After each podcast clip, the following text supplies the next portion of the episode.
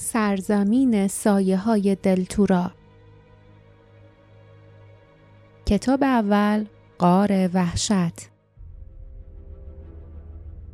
فصل اول، اسرار.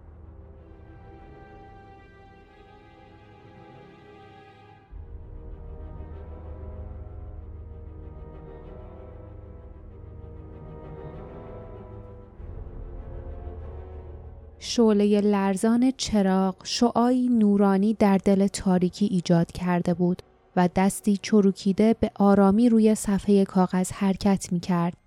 بیرون، شهر دل در سکوت به خواب رفته بود. حتی کسانی که در غم گم شدن عزیزانشان مدت‌های طولانی نخوابیده بودند، سرانجام به خوابی ناآرام فرو رفته بودند. چراغ نویسنده از نظرها پنهان بود. تنها روشنی قابل رویت در شهر دل، نور چراغ‌هایی بود که در قصر روی تپه روشن بودند. نور باعث آرامش نگهبانانی میشد که کنار پله‌ها هوشیار و گوش به زنگ ایستاده بودند و نیز راه را برای دو سایه‌ای روشن می‌کرد که دزدانه از حیاط‌های قصر می‌گذشتند و از پنهانی‌ترین درها وارد می‌شدند. به زودی سحر فرا می‌رسید، اما نویسنده همچنان مشغول کارش بود. او زمان را فراموش کرده بود. مدت‌های زیادی را در تنهایی به سر برده بود، طوری که دیگر روز و شب برایش مفهومی نداشت. وقتی گرسنه بود غذا می‌خورد و وقتی خسته بود می‌خوابید و در فاصله‌های طولانی بین خوردن و خوابیدن می‌نوشت. دست ماهرش به ندرت می‌لرزید و دنیایش محدود به همان شعاع نورانی بود. با جادو و قدرت کمربند دلتورا، ظلم ارباب سایه‌ها بر سرزمین ما پایان گرفته است. دوباره آزاد هستیم و شاه ما همان قهرمان جوانی است که با دو همسفر شجاعش گوهرهای ربوده شده را به کمربند بازگرداند و آن را به دل آورد. شادی مردم را به خوبی میتوان مجسم کرد. شادی من نیز کمتر از آنها نیست. اما با توجه به آنچه در دوران شانزده ساله حکومت ارباب سایه‌ها و نیز قبل از آن دیدم، همچنان نگرانم. دشمن شکست خورده، اما نابود نشده است. او و موجودات جادویی‌اش به آن سوی کوه‌ها به سرزمین سایه‌ها بازگشتند. اما وحشت من از این است که او خادمانی از نوع بشر دارد و آنها همچنان میان ما زندگی می‌کنند. بنابراین باید در مخفیگاه هم بمانم تا زمان مناسب فرا رسد. آن وقت گنجی را که مدت هاست حفظ کردم، صحیح و سالم به قصر تحویل می دهم. سعی می کنم صبورانه منتظر بمانم و مثل همیشه به کارم ادامه دهم، اما باید اقرار کنم که کار دشواری است. در این سالهای تنهایی فقط گاه گاهی توانستم سری به بازار بزنم تا از اوضاع و احوال کشور با خبر شوم. جرأت ندارم مدت طولانی در فضای باز بمانم، هرچند که از این تنهایی و انتظار طولانی به جان آمدم. اما مهمترین چیز حفاظت از گنجینه است. وقتی این گنجینه در دستهای شاهلیف قرار گیرد، برای بیرون رفتن و شنیدن اخبار به اندازه کافی وقت هست. می ترسم که از هدفم دور افتاده باشم. تازگی ها این موضوع بارها و بارها پیش آمده است و نباید ادامه یابد. احساسات من چندان اهمیتی ندارند. باید خود را وقف هدف اصلیم کنم و هدفم این است که تصویر دلتورا را در این دوران آشفتگی به وضوح شرح دهم. ارباب سایه‌ها تبعید شده، اما حالا مبارزه دیگری آغاز شده است. مبارزه علیه قحطی، ویرانی و فلاکتی که او پس از خود بر جا گذاشته است. یکی از وحشتناکترین مصیبت‌هایی که با آن روبرو هستیم، اسارت بسیاری از هموطنانمان است که در سرزمین سایه‌ها روزگار را به بردگی می‌گذرانند. مزرعه‌های غرب و شمال شرقی خالی از سکنه است. بهترین مبارزان میر و پلینز را با خود بردند. به جز یک نفر، تمام افراد قبیله جالیس را که در زمان حمله از قتل عام جان به در برده بودند نیز با خود بردند. هزاران نفر هم به میل خود شهر دل را ترک کردند. روزی این سرزمین التیام می‌یابد و رودخانه‌هایش پاکسازی می‌شود. در مزرعه‌ها دوباره می‌توان بذر افشاند و خانه‌ها و کارگاه‌ها را می‌توان دوباره تعمیر کرد.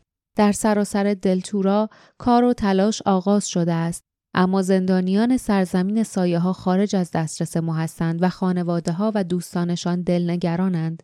در بازار شهر قوغایی برپاست. مردم فریاد میزنند که باید برای نجات اسیران کاری کرد. تازگی ها این تقاضا را با صدای بلندتری اعلام می کنند و من مطمئنم که این کار جاسوسان ارباب سایه هاست.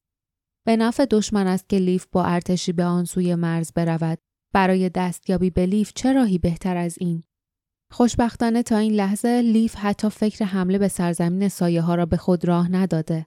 او نیز مثل من می‌داند که نبرد با جادوی ارباب سایه‌ها بدون سلاحی قدرتمند هدر دادن جان انسان هاست. با این حال وقتی مردم تقاضایشان را فریاد می‌زنند، چقدر برایش دردناک است که ناامیدشان کند. کاش می‌دانست که من می‌توانم کمکش کنم. کاش حتی می‌دانست که من وجود دارم. می‌گویند که او کم کم از مردم فاصله گرفته و اداره امور روزمره کشور را بر عهده مادرش شارن گذاشته است. گفته می شود که او روزها وقتش را به تنهایی در کتابخانه قصر می گذراند. او حتی از همسفران قابل اعتمادش، باردا فرمانده نگهبانان قصر و جاسمین دختر وحشی جنگل‌های سکوت هم دوری می کند. با تنها کسی که وقتش را می گذراند، رهبر سابق گروه مقاومت است. مرد خشنی که همچنان دوم نامیده می شود. شاید لیف به دنبال سرنخی می گردد تا بتواند زندانیان را نجات دهد.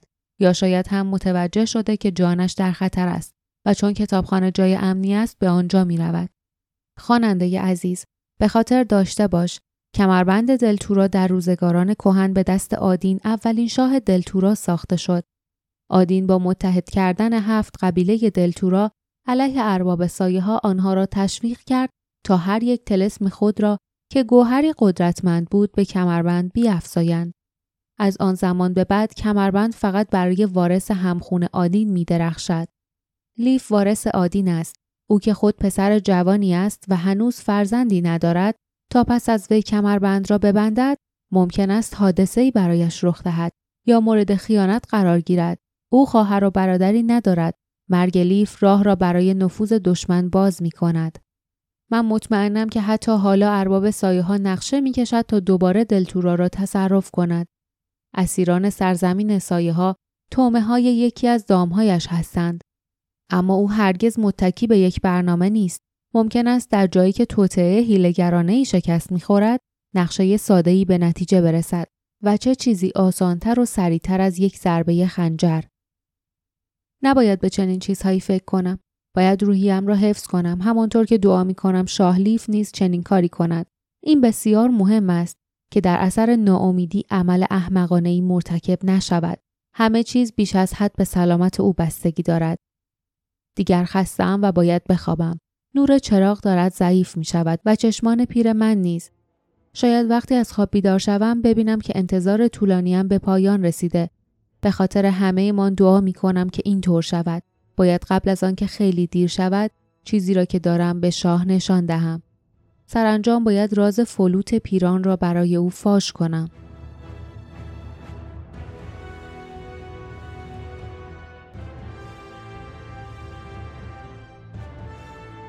پایان فصل اول.